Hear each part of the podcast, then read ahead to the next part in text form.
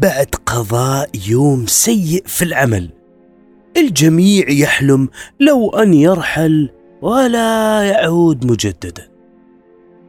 في الحقيقة هذه كانت أمنية كريستوفر نايت.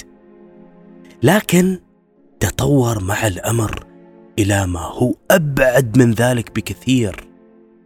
فقد ترك وظيفته ومنزله وحياته بالكامل. ولم يتحدث إلى أي شخص لمدة 27 عام. هذا بودكاست ذعر من مصدر مجهول.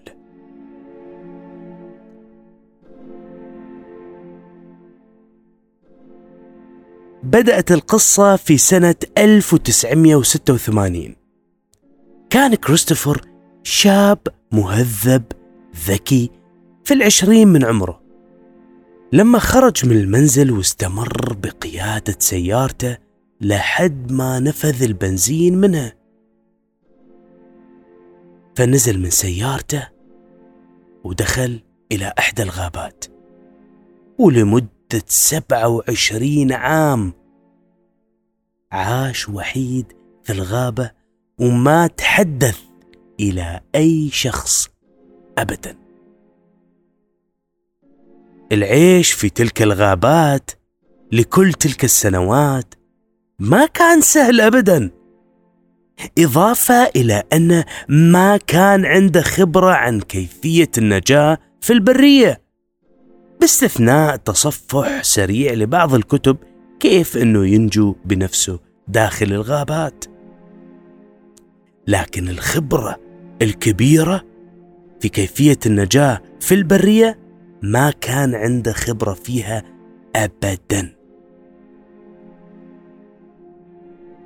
كريستوفر يوم ترك حياته وانتقل للغابة ما انتقل علشان وظيفة عمل أو بسبب معتقد ديني أو أي سبب آخر. الفكرة أنه هو نفسه ما كان مهتم أبدا أنه وين راح يعيش. هو كان اللي يهمه أنه يريد أنه يرحل وبس. يرحل. يرحل. وصرح لاحقا كريستوفر انه ما هو قادر يشرح هذا التصرف اللي تصرف فيه بحيث أنه هو ما فكر وما كان عنده أي خطة لرحيله. هو رحل فقط من أجل الرحيل. وبعد بقائه وحيد داخل الغابة بدأ في البحث عن بعض الفواكه اللي تصلح للأكل بقدر المستطاع. وما استغرق وقت طويل حتى يدرك أن لا يوجد المزيد من ذي الفواكه حتى يتناولها وما يقدر يصيد أي شيء حتى ياكله. وعشان هذا السبب قرر أنه يقوم ببناء مخيم بسيط في هاي الغابة اللي هو موجود فيها. ووجد أنه يتوجب عليه أنه يسرق حتى ينجو. ففورا توجه بنظره إلى الكابينات اللي كانت تعمل كامبينج في العطلات البرية اللي كانت بالقرب من مكان إقامته في هذه الغابة. كان يسرق أشياء ذات قيمة تساعده على تحقيق مراده بالبقاء. ولاحقا اعترف بأنه كان يسرق فقط ما يحتاج إليه مثل البطاريات الطعام موقد تخييم وقود وملابس. لكن عشان يتجنب القبض عليه اعتاد مراقبة الأشخاص داخل تلك الكبائن لمعرفة روتين حياتهم اليومية. وغالبا ما كان يقوم بالسرقات هذه في الليل أو أثناء الطقس السيء علشان ما يخلي ضحاياه يشكون بوجوده كسارق في حياتهم. اعترف كريستوفر فيما بعد أن على مدار تلك السبع وعشرين سنة قام بنحو ألف عملية سرقة على الأقل.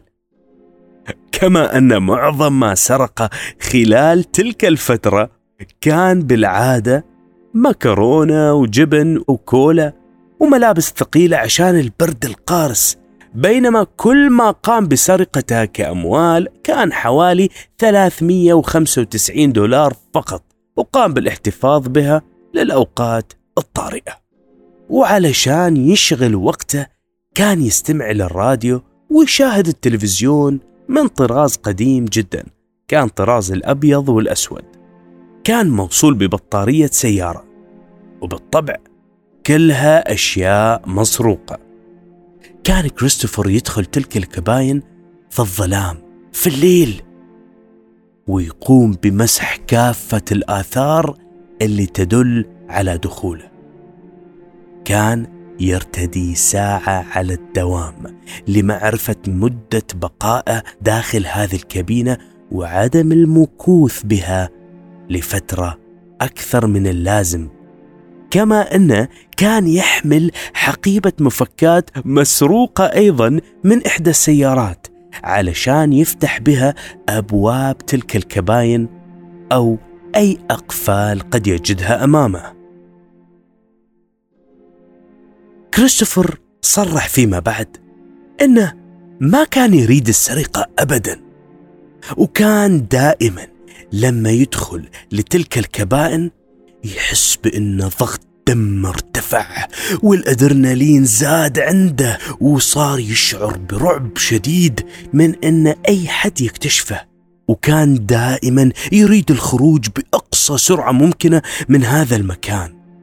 وصرح فيما بعد وقال أن كل تلك السرقات كانت تقلل من شعوره بالوحدة.